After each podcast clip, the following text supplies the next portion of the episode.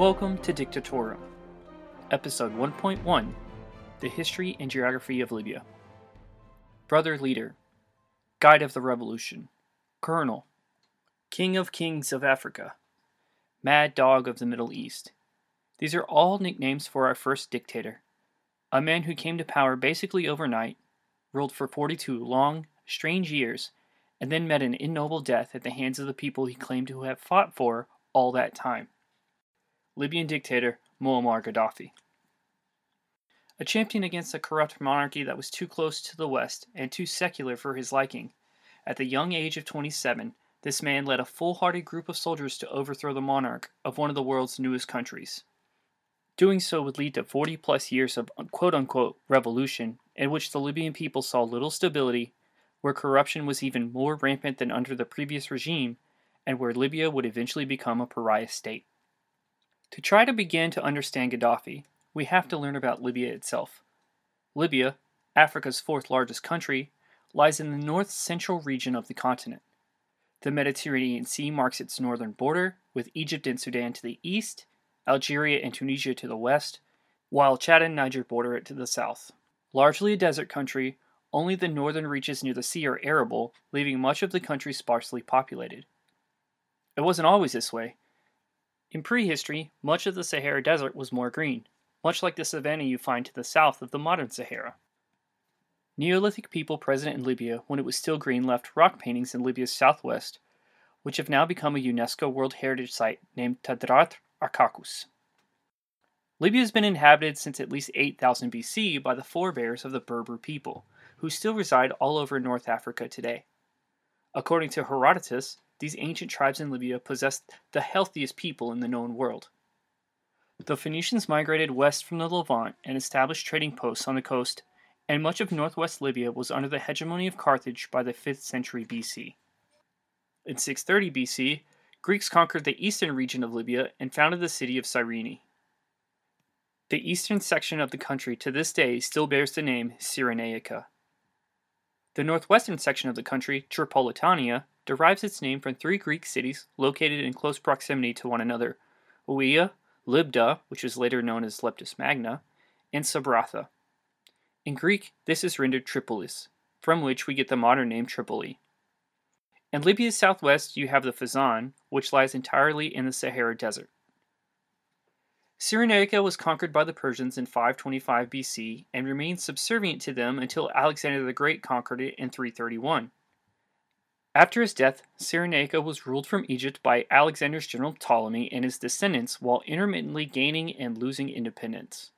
Ptolemy Apion, the last ruler of an independent Cyrenaica, bequeathed the country to the Romans upon his death in 96 BC. It was formally annexed 22 years later, while Egypt remained controlled by the Ptolemies before finally becoming a Roman province during the time of Augustus. Strangely enough, Cyrenaica was lumped in with Crete to form one province, and remained that way for more than 250 years until the reign of Diocletian, when the province was divided.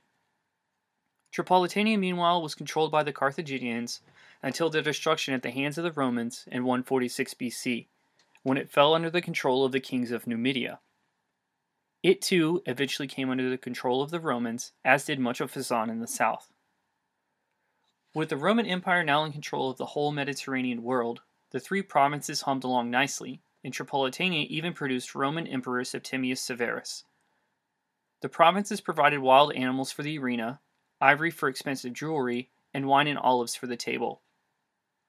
In Roman times, an herb known as silphium, which was used as a form of birth control, was cultivated in Cyrenaica until its extinction during the time of the Emperor Nero. With the empire in terminal decline in the 400s AD, the Vandals migrated to North Africa and took up residence in Carthage and gained control of Tripolitania. Although part of the Vandal kingdom, large portions of North Africa saw little investment from the Vandals. By the time the Romans finally returned in the form of the Byzantines, the cities and trade networks built during the classical era were in shambles. The Byzantine presence was never very strong in North Africa either, and was confined to the coast. New taxes levied by the Byzantines caused resentment from the locals, and when Islam exploded out of the Arabian Peninsula in the 630s and 640s, they found Cyrenaica, Tripolitania, and Fezzan ripe for the taking. The Arabs first conquered Cyrenaica in 642. From there, they moved west and took Tripolitania in 647. By 663, even the nomads of the Fezzan were brought to heel, and all of Libya was now in Arab hands. Monophysite Christians who lived in the region had been persecuted by the Byzantines for generations, and they welcomed their new Muslim overlords under the Rashidun Caliphate, followed shortly thereafter by their successors, the Umayyads. Libya was ruled by local governors appointed from Damascus and then Baghdad during the Golden Period of Islam. In the 900s, the Egyptian Fatimids gained control over Tripolitania, Cyrenaica, and Fezzan. The regions then passed between various Muslim dynasties and kingdoms for the next several hundred years. In 1146, Tripoli was conquered by the Normans of Sicily. Reconquered by the Egyptians in 1159, the region again passed back and forth between various caliphates until the 1500s. In 1551, the Ottomans took control of Libya, and they would maintain that control until the 20th century. Initially only in control of Tripolitania, eventually Fezzan and Cyrenaica came under their dominion. However, Ottoman Libya was left largely alone by the Turks, and at times Libya was even able to pursue its own foreign policy. Now a center for the slave trade, Tripoli became one of the largest cities on the Mediterranean coast. Although officially abolished by the 1850s, slavery would be present in Tripoli until the 1890s. Starting in the 18th century, piracy also became a feature of the Libyan coast. Famously, America's first military foray in a foreign country took place in Libya against the Barbary states because of the pirates attacking U.S. shipping. After the USS Philadelphia ran aground outside of Tripoli, Navy Lieutenant Stephen Decatur and a group of volunteers burned her to keep her out of the pirates' hands. This escapade is still remembered in the Marine Corps song. The Ottomans put more attention on Libya in the years following the burning of the Philadelphia and brought it under more direct control by the mid-1800s, just in time for Europe to take an interest in gobbling up almost the whole African continent. Egypt had already seen French and British armies fight it out on its soil. South Africa would soon become British colonies, and the Belgians would gain control of the Congo in 1885. The French would control most of northwest Africa by 1890, and Libya would soon find itself in the hands of a colonial master. With the power of the Ottomans waning and Italy's colonial aspirations on the rise, war broke out with Italy in 1911, which resulted in the Italians gaining control of Libya. First known as Italian North Africa, and then as Italian Tripolitania and Italian Cyrenaica, in 1934, the Italians merged Tripolitania, Cyrenaica, and Fezzan and renamed their new holdings Libya, after the ancient Greek name for all of North Africa west of Egypt. The Italians had cobbled together three regions with completely different histories, values, tribal affiliations, and loyalties. While these three regions still remain tied together in modern Libya, they continue to rival each other and would play a key role in the formation of a free Libya after World War II and during Gaddafi's reign. Scores of Italian colonists crossed the Mediterranean looking to make their fortune in Italy's new prized possession. They gobbled up land and set about making the country Italy's fourth shore. The economy was quickly dominated by the Italians, and administration was the exclusive right of them. Not only did the Libyans no longer have any say in how they were ruled, but they were denied all the benefits the Italians might have been able to provide them. The Italians weren't all that welcome, though. While the Ottomans had never really been loved, at least they were Muslims and they governed with a light hand. The Italians had other plans, however. An uprising soon occurred in Cyrenaica, but all Libyans would pay the price for it. Thousands were either executed or sent to concentration camps. The leader of this uprising, Omar Mukhtar, was the bane of the Italians until 1931 when he was captured and executed. He's still considered a martyr for Libya, free from foreign occupation, and remains on Libyan currency to this day. Leadership of the opposition to the Italians soon fell to Idris al-Senussi, a cleric from Cyrenaica. Let's backtrack a little bit. In 1837, an Algerian cleric named Mohammed ibn Ali al-Senussi, the Grand Senussi, founded a religious movement in Mecca, the Senussiya, which sought to bring Islam back to its roots. It advocated for the elimination of a number of strange religious practices that had made their way into Islam over the centuries, such as cutting oneself while chanting or eating such things as scorpions or shards of glass. After running afoul of the Ottoman authorities, al-Senussi was forced to move his activities to the Cyrenaican coastal town of Al-Baida. His teachings took root with the Bedouin tribesmen in Cyrenaica, who seemed to relate well to the order's simple interpretation of the faith. Furthermore, the organization, and I use this term loosely, mirrored itself on the tribal system, which was quite prevalent in Cyrenaica. Soon, they controlled a lot of the trade in Cyrenaica. Now, not only was Cyrenaica held together by tribal affiliations, but also by faith, and bolstered by the Senussiya control of the trade routes. Senussi died in 1859, and his son carried the torch for the movement until his death in 1902. Senussi's grandson Idris was to be named heir, with Ahmad al-Sharif acting as regent until the 13-year-old Idris could come of age. In 1916, Idris finally took up the mantle as leader of the Senussi order. By this time, the Senussiya order was in de facto control over Cyrenaica.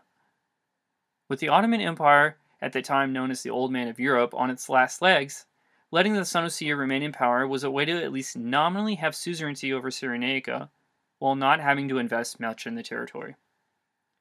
Most of the investment that made its way into the area would instead land in Tripolitania. Now back to the historical timeline. With the outbreak of World War II, Libya became a war zone. First the Nazi Germans, then the Allies took control of Libya. Famously, the British took control of Tobruk in the east and held it for months against a furious German siege. After Rommel's defeat in North Africa in 1943, Libya fell under Allied occupation and administration. Italy gave up territorial claims to Libya in 1947, which left Libya to be administered jointly by the British and the French, who had pushed into Fezzan during the war. Since Senussi had supported the British during World War II, the British government awarded him the title Emir of Cyrenaica. It was mostly a ceremonial title, but it would set Senussi up later to become the only unifying political figure in the whole country. Libya didn't have much to offer the world, since it was one of the poorest countries. It had no industry to speak of, a largely illiterate populace, and a whole bunch of desert. What it did have was a strategic location in the central Mediterranean. The Western powers were determined to keep it under their influence. They couldn't allow the Soviets to get a foothold in North Africa. Ultimately, the country's fate would be left up to the United Nations. On the 21st of November, 1949, the UN General Assembly adopted a measure requiring that Libya become an independent nation before the 1st of January, 1952. Tripolitania, Fezzan, and Cyrenaica convened a National Assembly in 1950 and decided that the country would be a federal constitutional monarchy. Idris al-Senussi, the Emir of Cyrenaica, was to be its king. This wasn't surprising, as he was the most influential man out of all three territories. Plus, the British and Americans thought they had a man they could count on. After all, while in exile in Egypt during World War II, he'd been an unconditional supporter of the British and later Allied cause. In 1951, the National Assembly came up with a complicated and cumbersome constitution which made Libya into a confederation of its three component territories, each of which enjoyed considerable amounts of autonomy. This was necessary because of the divergent interests of each region. Far from perfect, it was thought up by the Libyans themselves and not some foreign power, as it had been for centuries. One of the unusual features of this constitution? There were two capital cities, Tripoli and Benghazi. Every 2 years, the whole of the Libyan government would be required to pack their things and set up shop in another city. This undertaking would prove to be so much more difficult by the fact that getting from one end of Libya to the other was complicated, as the road system was basically non-existent. Nonetheless, on 24 December 1951, Libya declared independence. For better or worse, Tripolitania, Fezzan, and Cyrenaica were now forged into a modern nation-state, the United Kingdom of Libya. Libya is largely a tribal society, where in Western society tribes disappeared long ago as a social and political entity, they're still quite important in Arab society. Tribes often make up huge political blocks supporting one candidate, party, or idea together as a whole. From Morocco to Iraq, tribes have differing levels of influence in each country, but they're present everywhere in the Arab world. This becomes important in our context when certain tribes support one side or the other in Libya after independence and during the Gaddafi years. Join me next time as we meet both the first ruler of Libya, King Idris, as well as a strange but strong-willed boy from Sirte, who would eventually convince a cabal of officers to overthrow Idris and make their own government, Muammar Gaddafi.